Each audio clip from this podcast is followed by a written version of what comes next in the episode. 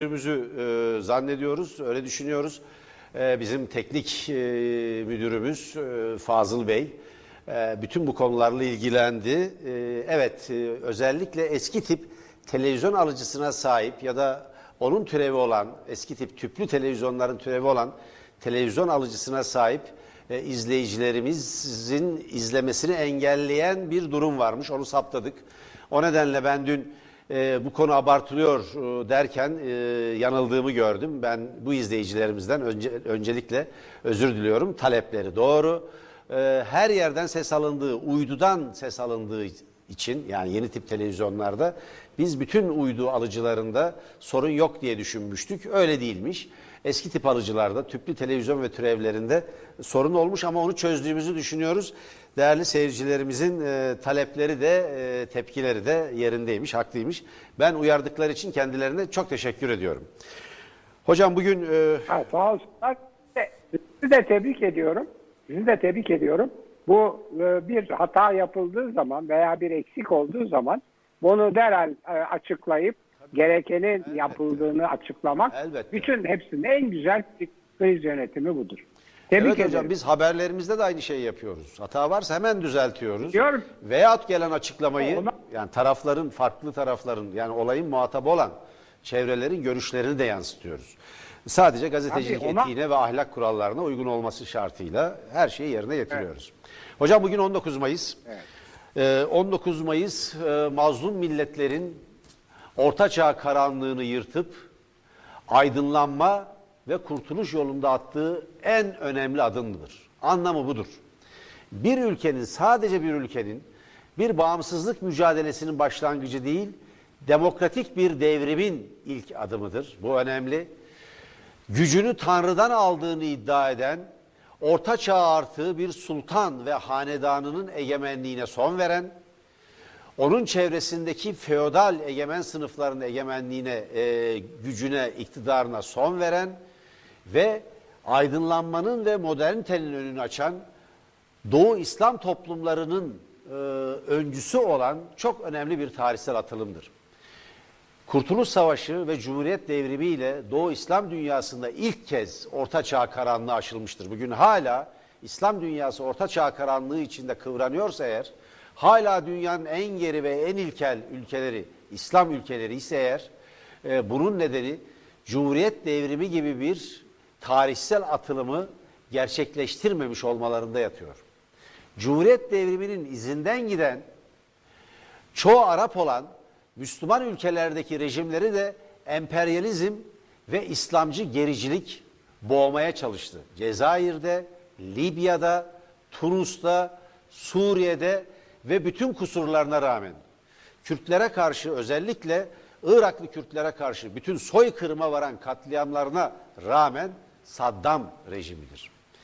Bunlar şu ya da bu şekilde ve elbette elbette e, Pakistan Halk Partisi'nin önce önderliğindeki e, Pakistan aydınlanması ve Afganistan Halk Partisi'nin önderliğindeki Afganistan aydınlanmasını da boğdular. Kimin desteğiyle boğdular? Emperyalizmin desteğiyle boğdular. Çünkü emperyalizm zengin petrol yatakları üzerinde oturan Doğu İslam toplumlarını ancak Orta Çağ karanlığı içinde kaldıkları takdirde sömürebileceğini gördü. O nedenle Orta Çağ artığı Arap rejimleri Körfez ülkelerinde ve Suudi Arabistan'da hiçbir zaman emperyalizmin hedefi haline gelmediler. Onlar işbirlikçi, utanç verici bir işbirliği içindeydi. Buradan Türkiye'de Cumhuriyet devrimine ve o devrimin önderlerine karşı geliştirilen gerici saldırının anlamı da tam tam da bu tarihsel dönemeçte yatmaktadır. Onlar aynı şekilde Türkiye'yi bir orta çağ ülkesi, orta çağ karanlığına yeniden iade edilebilecek bir toplum haline getirmek ve bunun üzerinden bir egemenlik kurmak istemektedirler. O nedenle ben AKP bir Amerikan projesidir tezini ortaya attım ve bunun gerekçelerini ortaya koydum. Kitabınız, kitabınız evet, var. Evet. Aynen öyle hocam. Çok teşekkür ederim hatırlattığınız için. Çünkü siyasal İslam emperyalizmin imalatıdır. Bir yan üründür. Buyurun hocam. Evet, bir defa e, sevgili Yanardağ'ın bu söylediklerinin hepsi tabii tamamen doğru. Ayrıca bu e, AKP'nin bir Amerikan projesi olduğu konusunda fevkalade güzel ayrıntılı bilgi yani belge ve e, e, somut delillere dayalı bir bir kitaptır. Herkese e, hararetle tavsiye ederim. Aslında Yanardağ'ın bütün kitaplarını tavsiye ediyorum. Kimse kusura bakmasın. Kendi kitaplarımı da tavsiye ediyorum. Yani Elbette. eğer bizi, bizi Elbette beğenerek istiyorsanız Onu ben bizim- söyleyecektim zaten. Çok teşekkür ederim hocam. Tamam rica ederim. Yok ben biliyorsunuz ben e, medyada kendisinden başkasını da öven hem köşe yazarlarını hem yazarları hem medyadaki arkadaşlarını öven hemen hemen tek kişiyim.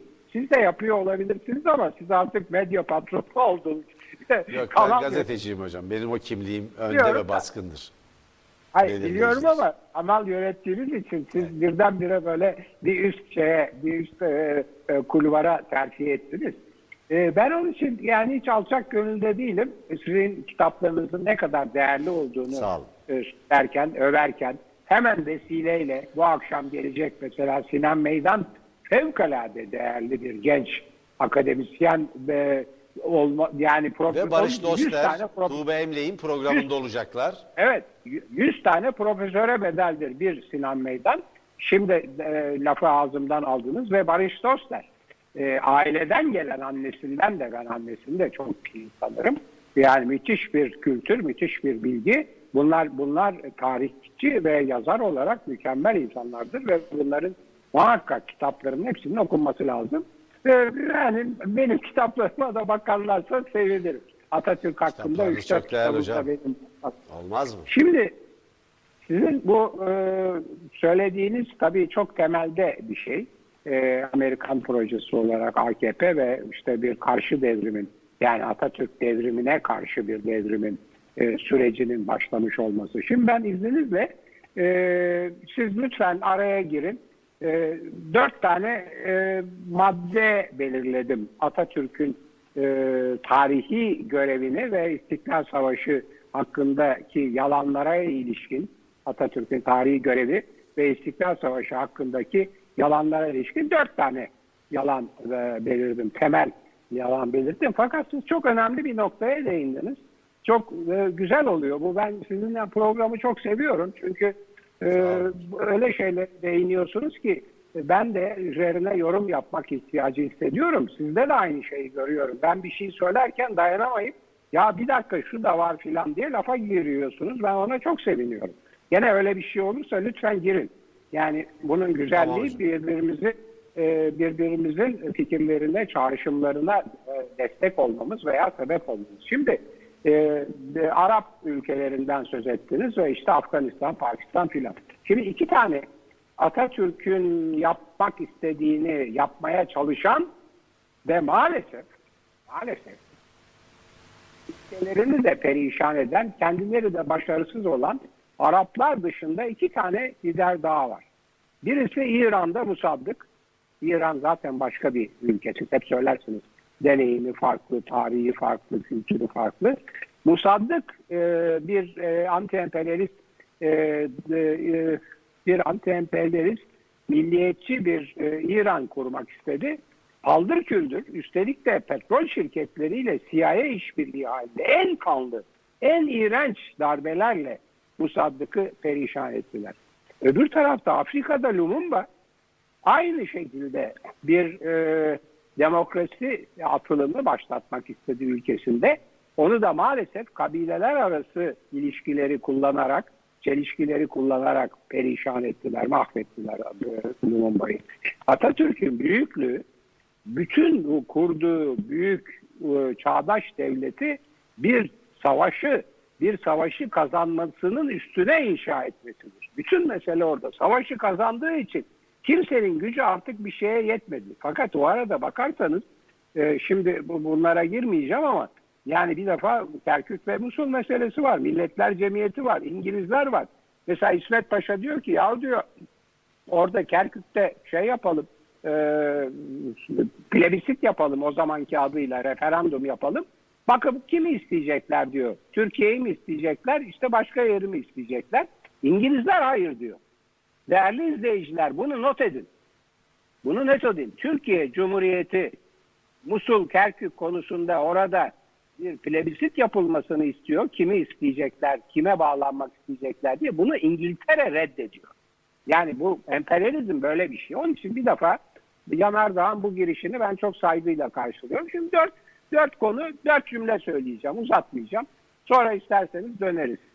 Bir defa e, Vahdettin yolladı diyorlar İstiklal Savaşı yapsın diye. Vahdettin'in yolladığı doğru ama İstiklal Savaşı yapsın diye değil tam tersine ayaklanmaları bastırsın diye İngilizlerin baskısıyla yolluyor. Bu, bu, bu tarihi gerçek. Bu, bu geri zekalı alçaklar tarihi saptırmak için yolladığı doğru ama tam tersi amaçla yolluyor. Bir. İki, diyorlar ki ya İstiklal Savaşı, İstiklal Savaşı yedi düvele karşı filan diye büyütüyorsunuz. Bu aslında basit bir Türk-Yunan Savaşı'ydı diyorlar. Yahu yani bırakın işgal, e, yani Birinci Dünya Savaşı'nı kazanan devletlerin karakol kurduğunu, süngülü askerlerin orada karakolda işgal yaptığını onları bırakın. Çok basit bir şey hatırlatacağım. Eğer bu iş bir Türk-Yunan Savaşı idiyse ki mesela başka e, mesela bir, bir toplantı var. İngiltere, Fransa, İtalya toplanıyorlar. Yunanistan'a hadi yürü diyorlar. Yani İzmir'e çıkartıyorlar. Sonra da oradan yürü Ankara'ya. Bu çok bağırmaya başladı diyorlar. Sakarya Savaşı onu durdurdu. Neyse.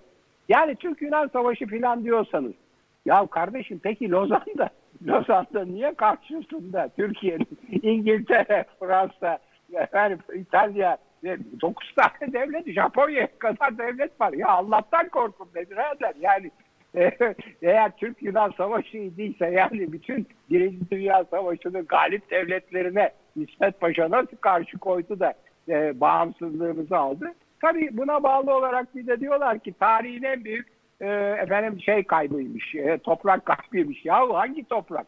Ha, Sevle. bir tek Ankara ve Konya kalmış Osmanlı'ya. Ankara ve Konya ya karşı bugünkü Türkiye ya yani bunlar bu yalancılar bu alçaklar ne tarihten korkuyorlar ne Allah'tan korkuyorlar ne bugünkü gerçeklerden korkuyorlar. Yok Sevri bilmem Vahdettin imzalamamışmış. Ya onun sadrazamı imzaladı bilmem ne yaptı? Atatürk'e bilmem şeyi çıkardı idam fermanını imzaladı onu da yazan Dürrizade onu da desinler bari Yok canım Vahdettin yazmadı onu Şeyhülislam Dürrizade yazdı. Yazdı ama Vahdettin onu o fetvayı emirdame haline getirdi. En son e, söyleyeceğim bir şey daha var. O çok önemli. Diyorlar ki efendim işte Atatürk'te diktatördü filan. Yahu Allah gene Allah'tan korkun siyaset bilimizi biraz yaladıysanız.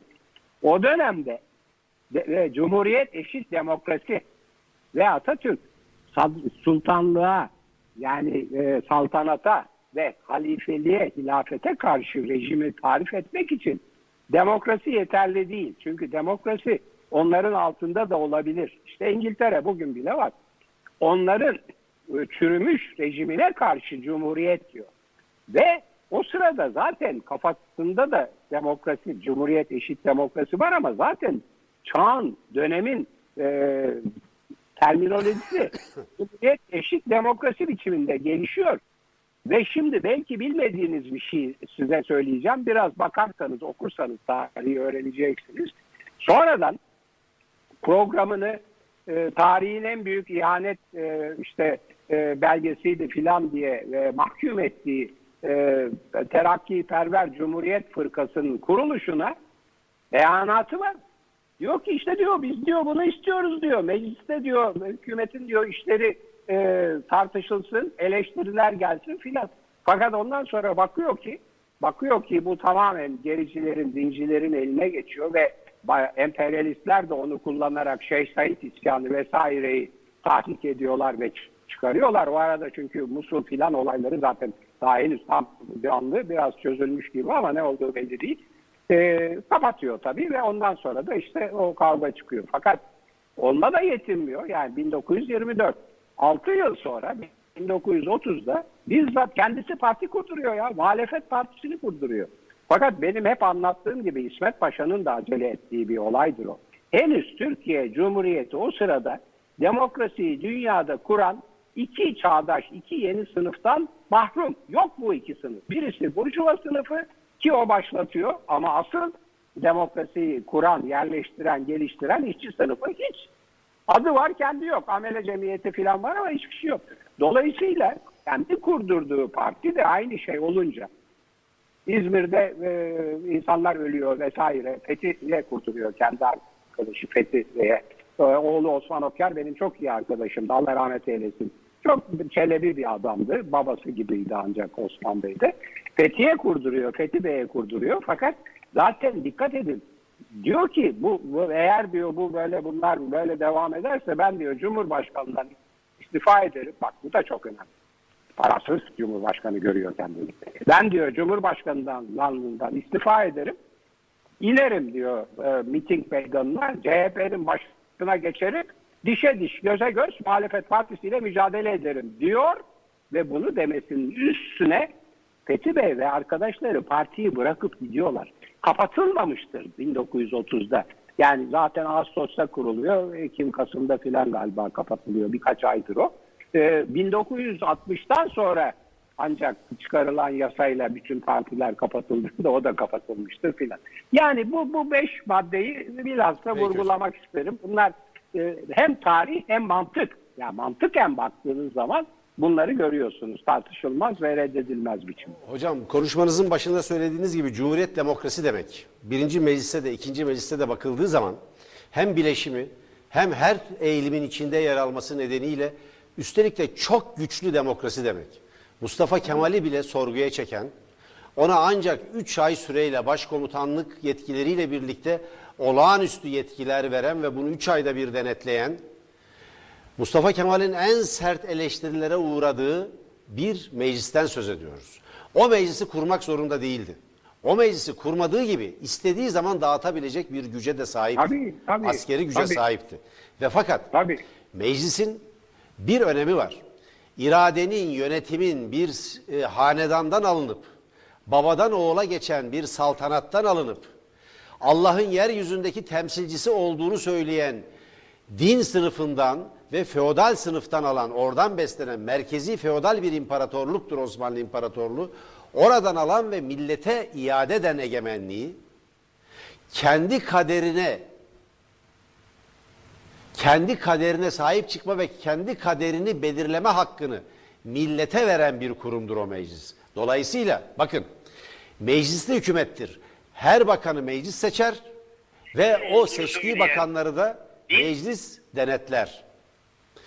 Ciddi, çok güçlü bir denetim vardır. Şu anki meclis Mustafa Kemal'in meclisinin onda biri bir onda birini bırakın yüzde birine ulaşacak bir güce bile sahip değildir.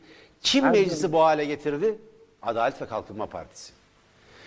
2017-16 Nisan referandumu Cumhuriyet'in bütün temel ilkelerinin inkarına dayalıdır. Doğru. Millet iradesini bu topraklara gömmüştür. Gerici bir Pardon. kalkışmanın anayasasıdır. 2017-16 Nisan Anayasası. Bugünkü anayasa Müsaade eder misiniz? 16 Nisan Anayasasıdır. Buyurun hocam. Müsaade eder misiniz? Tam bu noktada hayır. Hemen siz devam edin. Şu size göre benim sağ tarafımda benim bu tarafımda yani Neyse, şu taraf. buyurun. Yok bu tarafımda. Şu ha benim bu tarafımda yani siz bana baktığınız zaman benim Evet. herhalde onu sağımda görüyorsunuz. Evet hocam. Evet. İşte neyse gösterdiğim taraftaki kitap Profesör Sami Selçuk'un eski Yargıtay Başkanı olan Profesör Sami Selçuk'un Doğmayan Halk Oylaması adlı kitabıdır. Yani bu sizin söylediğiniz şey o kadar önemli ki. Yani 16 Darbe Nisan- anayasasıdır bu anayasa. Geçersiz oyları geçerli sayarak, kanunu da arkasından çıkararak. Darbe yapılarak bir anayasa kabul edilmiştir. Onu vurgulamak istedim. Bu kitap Peki. işte bu kitap onun onun göstergesidir. Evet. Çünkü özür- bir buçuk milyon oy yasaya aykırı bir şekilde, yasanın açık hükmüne aykırı bir şekilde Yüksek Seçim Kurulu'nun kararıyla geçerli sayılmış. Referandumu evetçilerin kazandığı ilan edilmiş ve bugünkü anayasa yürürlüğe sokulmuştur. Yasa ise arkadan çıkartılmıştır ama o Yüksek Seçim Kurulu mensuplarının o o referandumun o refer o kararın altında imzası olan Yüksek Seçim Kurulu üyelerinin tarih önünde de hukuk önünde de yargılanmalarını engellemeyecektir o. Yasa çiğnenmiştir, anayasa çiğnenmiştir. Halkın iradesi gasp edilmiştir o referandumla.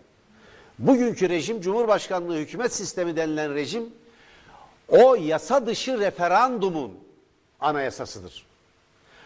Her darbeden sonra yeni bir anayasa yapılır. Bu anayasada 15-20 Temmuz darbe sürecinin anayasasından başka bir şey değildir. Mustafa Kemal'e diktatörlük, e, Mustafa Kemal'e diktatör diyenler bu tarihe, kendi sicillerine bakmalıdırlar. Döneme göre Cumhuriyet tam anlamıyla demokratik bir rejim kurmuştur. Şimdi bakın, Burj ve demokratik devrimleri tartışılır. Hep yani işte e, bir Kürt sorununu çözememesi ki feodaliteyi bütünüyle tasfiye edememesi gibi. Bu da Cumhuriyet devriminin eksik bıraktığı kusurlarıdır. Bunu da açık bir yüreklilikle söylemek gerekir. Toprak reformunu tamamlayamamış, köylüyü ağaların, şeyhlerin eline bırakmıştır. Tamamlanamayan toprak devrimi ise Şeyh Said isyanı nedeniyledir. Çünkü bütün toprak sahipleri daha sonra sağ partilere giderek bu devrimi boğdular. Nasıl boğdular? Demokrat Parti ile boğdular, Adalet Partisi ile boğdular, Anavatan Partisi ile boğdular. En son noktayı da çiviyi de Adalet ve Kalkınma Partisi çaktı. Şeyhler, din adamları sınıfı, İslam'ı istismar eden din adamları sınıfı. Bakın bütün din adamları demiyorum. Ve e, gerici sınıflar. Hocam başka bir iki gündem maddesi de var. İsterseniz onlara da hızla girelim. Lütfen, Tam lütfen. bunu tamamlayan bir gelişme var. 19 Mayıs'la ilgili olarak Sosyal Demokrasi Vakfı SODEV bir araştırma yapmış. Ee, SODEV e, Başkanı Ertan e, Aksoy da evet e, bizim programımıza katıldı. Gün e, gün ortası programına katıldı ve bu e, araştırmayı paylaştı. Çok enteresan sonuçları var. Gençlerin yüzde 33'ü ne eğitim görüyor ne de çalışıyorlar. Ya bir felaket. Felaket yüzde Felaket. 33 yaklaşık yüzde 34'ü. Her üç gençten biri. Bu ülkede bir gelecekleri yok. Bu ülke onlara bir gelecek sunamıyor. Her üç gençten biri. Gençlerin yüzde 69'u yurt dışına gitmek istiyor. Yüzde 70'i denilebilir, yüzde 69 küsur. Ben yuvarlayarak söylüyorum rakamları. Ve bu gençlerin en büyük kısmını da AKP'li gençler oluşturuyor. Tabii. Tabii. Mesela HDP'li gençler, HDP'ye yakın olduğunu söyleyen siyasi olarak gençler yurt dışına daha az gitmek istiyorlar. Çok ilginç. AKP'li ve MHP'li gençler, milliyetçi gençler gitmek istiyor. Nasıl milliyetçiyse bu gençler ilginç. İsviçre'de mi, Suudi Arabistan'da mı yaşamak istersiniz? Suudi Arabistan'da 10 bin dolar maaş, İsviçre'de 5 bin dolar maaş. Maaş hangisini tercih edersiniz diyorlar. Bakın Suudi Arabistan'ın verdiği maaş iki katı. İsviçre diyorlar. Ve yine burada çoğunluk AKP'li ve MHP'lilerin. Düşünebiliyor musunuz? İsviçre diyorlar. Bakın siz topluma AKP Türkiye'nin tarihsel akışı içinde bir şeydir, bir parantezdir. Orta çağa yaslayan, yaslanan bir siyasi ekibin ülkeye el koyma girişimidir. Türkiye'nin yönüyle, akmak istediği yönle, yatakla bir ilgisi yok. Tarihin akışına direnmeye çalışan bir siyaset sınıfıyla karşı karşıyayız. Bu araştırma çok net koyuyor. Başka bir şey daha koyuyor. Gençler Türkiye'deki en önemli sorun olarak ifade özgürlüğünü görüyorlar. En önemli sorun olarak. Bu en önemli sorunlar içindeki en alttaki nedir biliyor musunuz hocam? Dini inanç. Hayır. Bunu, bunu çok önemli görmüyorlar. Herkes dini inancında özgürdür diye bakıyorlar. Yüzde 45 ile en alt sırada en alt sırada bulunuyor. Bakın din önemsizdir demiyorlar. Bakın bunun altını çizelim. Hiç kimse çarpıtmaya kalkmasın. Dini inanç, sahip olduğu dini inanç önem sıralamasında en altta. Yani gençler Sorun olarak. insanlara dini inançları, felsefi tercihleri üzerinden bakmıyorlar. Uygar olup olmadıklarını, ifade özgürlüğünden yana olup olmadıklarına, demokrasiden yana olup olmadıklarına bakıyorlar. Yani gençler Fatih Tezcan'ın bak siz karınızı kızınızı nasıl koruyacaksınız onu hiç düşündünüz mü? Biz silahlarımızı depoladık kimleri o gün alacağımızı, kimleri alacağımızı biz kararlaştırdık diyenlerin yanında değil. Sevda Noyan gibi komşularını listeleyenlerin yanında hiç değil. O yüzden birileri ayaklarını denk alacaksa kimlerin denk alacağı bellidir. Gençler onlarla değil. Bir avuç fanatik var karşımızda. Bir avuç fanatik var. Bunu hiç unutmayın. Bu araştırma bu bakımdan önemlidir hocam. Çok önem veriyorum. Buyurun sizin de bu konuda söyleyecekleriniz vardır zannediyorum. Evet şimdi orada tabii dikkat çeken şey şu. E, gene günümüzle irtibatlandırırsak üstelik de yani e, koronavirüs e, salgınıyla daha doğrusu koronavirüs salgınına karşı alınan e, tedbirlerin, önlemlerin yetersizliğiyle karşılaştırırsak şöyle bir e, kötü durumla e, kötü durumu görüyoruz. Bu gençlerden düşünün bu gençlerden çalışanların hayatları örneğin öğrencilerin hayatları kadar önemli değil. Yani aslında dörtte birine yakını ne çalışıyor ne de ne de öğrenci. Yani ne okuyor ne çalışıyor. Felaket bir şey. Yani ne hayatını kazanabiliyor ne ge- geleceğe hazırlanıyor ne de kültür alabiliyor. Bu, bu büyük bir felaket. Fakat bugüne baktığınız zaman ne yaptılar? İki grubu eve kapattılar. Önce 65 yaş ve üstüne eve kapattılar. İnsanlar artık yani e, psikolojik ve fizyolojik ve bedeni e, yani her türlü sorunla e, yaşlılar e, boğuşmaya başladılar. Şeyden daha da çok ölüm, ölümcül olmaya başladı bence e, koronavirüsten. Aa, bir, bir çok kısa bir süre sonra gençleri de kapattılar. Önce daha küçükler sonra 20 yaşa kadar. Arkadan diye bir karar çıktı.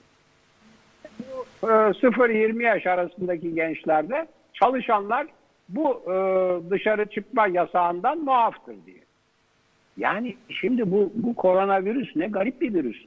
Bir defa hafta içi çalışmıyor. Çünkü herkes dışarıda. Sadece hafta sonları mesai yapıyor. Onun için herkesi kapıyorlar içeri. E, ama bu arada herkesi içeri kapattıkları sırada çok sakındıkları için içeri kapattıkları 65 yaş ve üstüne de dışarı çıkma izni veriyorlar ki koronavirüs üzülmesin. Belki hani e, madem hafta sonları çalışıyor diye herkesi içeri kapıyorlar. Biraz 65 yaş ve üstünü verelim diye. Yani inanılmaz bir şey. Ve bu arada çocuklarda ne yaptığı belli değil. Yani son bulgular fevkalade rahatsız edici.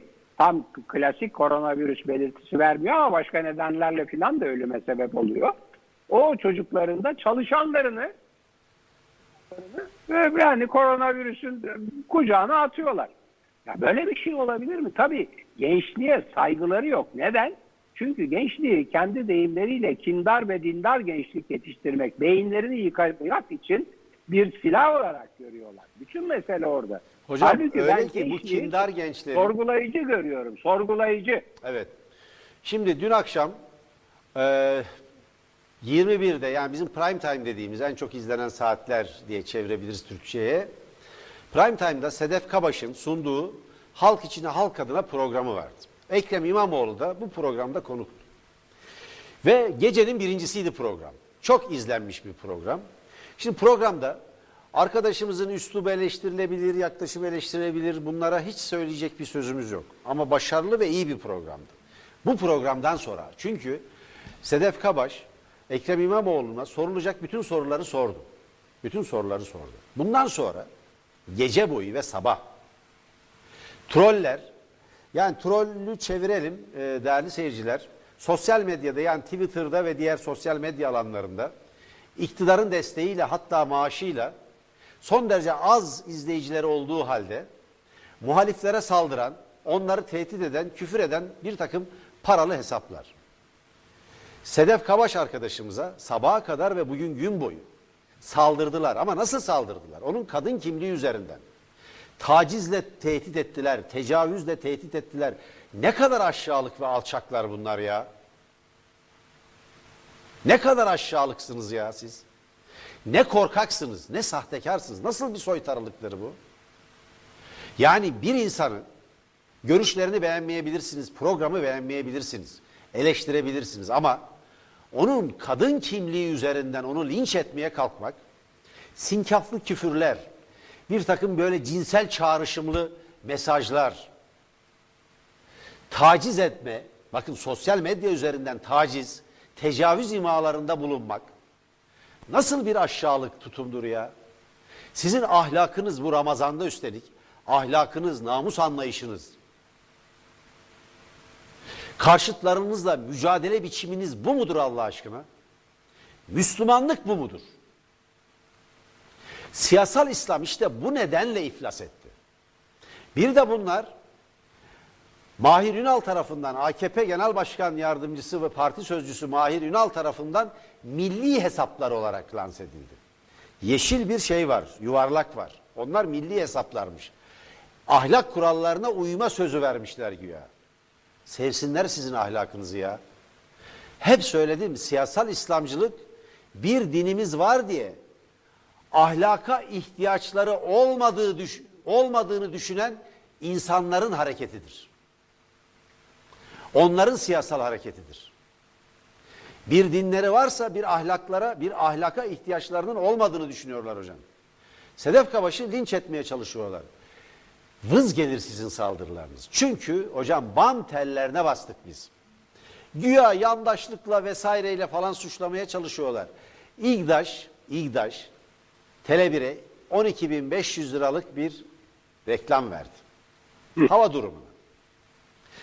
Yandaş medyadaki yöneticilerin maaşlarının yarısı hatta üçte biri kadar bile değil.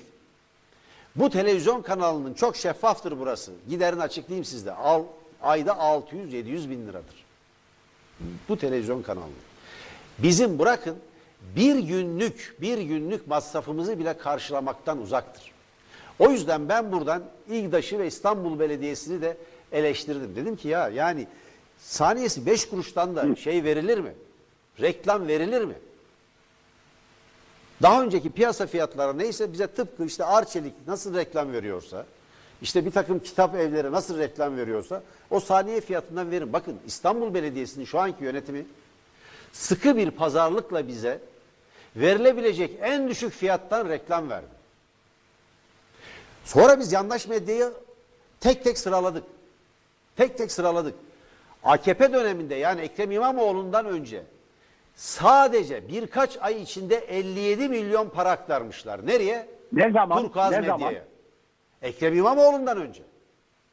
Hayır ne zaman? Tam tam belediye seçimleri yenilendiği sırada. Tabii. Yani Haziran'dan efendim e, Mayıs kadar? şeyden, Pardon. e, e, Mart'tan, Mart'tan Haziran'a, Haziran'a kadar. kadar. Evet. Tam, Şimdi tam bak- seçimler sırası. Evet. Al parayı koy, koy manşeti. Şimdi hocam belirteyim onu. Turkaz Medya kimdir? ATV, A Haber, Sabah Gazetesi, Takvim Gazetesi, Yeni Şafak Gazetesi, Ülke Televizyonu şu Sevda Noyan'ı çıkaran, Kanal 7, Akit, Akit TV, Akit Gazetesi. 57 milyon sadece İGDAŞ'ın verdiği. Peki kamu bankalarının verdiği ilanlar? Hortum bağlamışlar ya. Bir ayda 260 ilan vermişler reklam. 150 milyona yakın, 150 milyon liraya yakın para aktarılmış. 6 gazeteye. Kim bunlar? Sabah, Takvim, Akit, Yeni Şafak, Star. On çok açık. Pusu kurmak İslamcılara, gericilere, korkaklara ait bir yöntemdir. Ben açıkça duelloya çağırdım. Boş bir eldiven gibi onların suratlarına çarpmak için o listeleri. Elimde başka silah olmayacak. Bu nedenle Sedef Kabaş'a saldırıyorlar. Tele1'e saldırdılar olmadı. Bana saldırdılar olmadı. Sedef Kabaş'a kadın kimliği üzerinden saldırıyorlar. Ayıp ya. Ayıp yani hiç mi ahlakınız yok? Yazık size. Üstelik- Bu ülkeye yazık. Evet. Üstelik e, Sedef Kabaş sadece mükemmel bir profesyonel televizyoncu değil. Çünkü Amerika'da falan CNN'de falan çalışmış kız. Yani böyle gökten Hocam bu da önemli inmek- değil. Tutun ki bu bile değil. Burada program Hayır. sunuyor sadece. Programda da belli hatalar yapmış olsun. Tutun ki. Ya onun Tabii. kadın kimliği üzerinden saldırılır mı?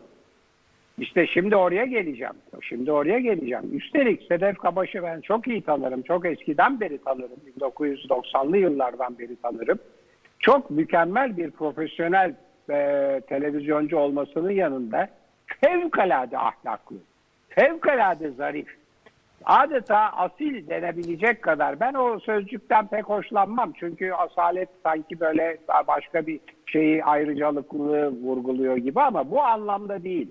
Ahlaklılık ve ince ahlaklılık anlamında asil bir ahlaka sahip olan dünyanın en çalışkan, en ahlaklı, en ilkeli kadınlarından biridir. Bırakınız televizyonculuğu.